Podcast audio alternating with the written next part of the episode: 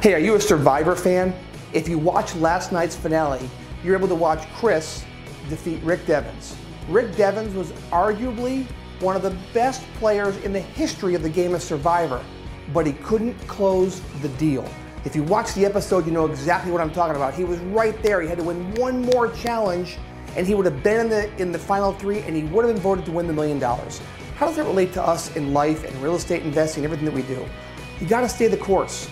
Anybody can get a project 95% of the way there. Anybody can get a lot of success in a business or whatever you're doing 95% of the way there.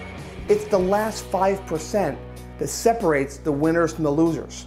And in that case, it was one simple challenge. He got himself all the way there. So in life, when you are that close to success, or you're starting down a road and you're chugging away, and you're that close to success, you can't take your foot off the pedal. You've got to go forward and see it through because that's how you achieve real success. So learn lessons from watching games like Survivor and watching real people in life in real situations and know that you can get 95% of the way there, but it's people that get the rest of the way there that win the game. So make sure you stay the course. Once you start down a path, stay that course. Guys, I hope that helps.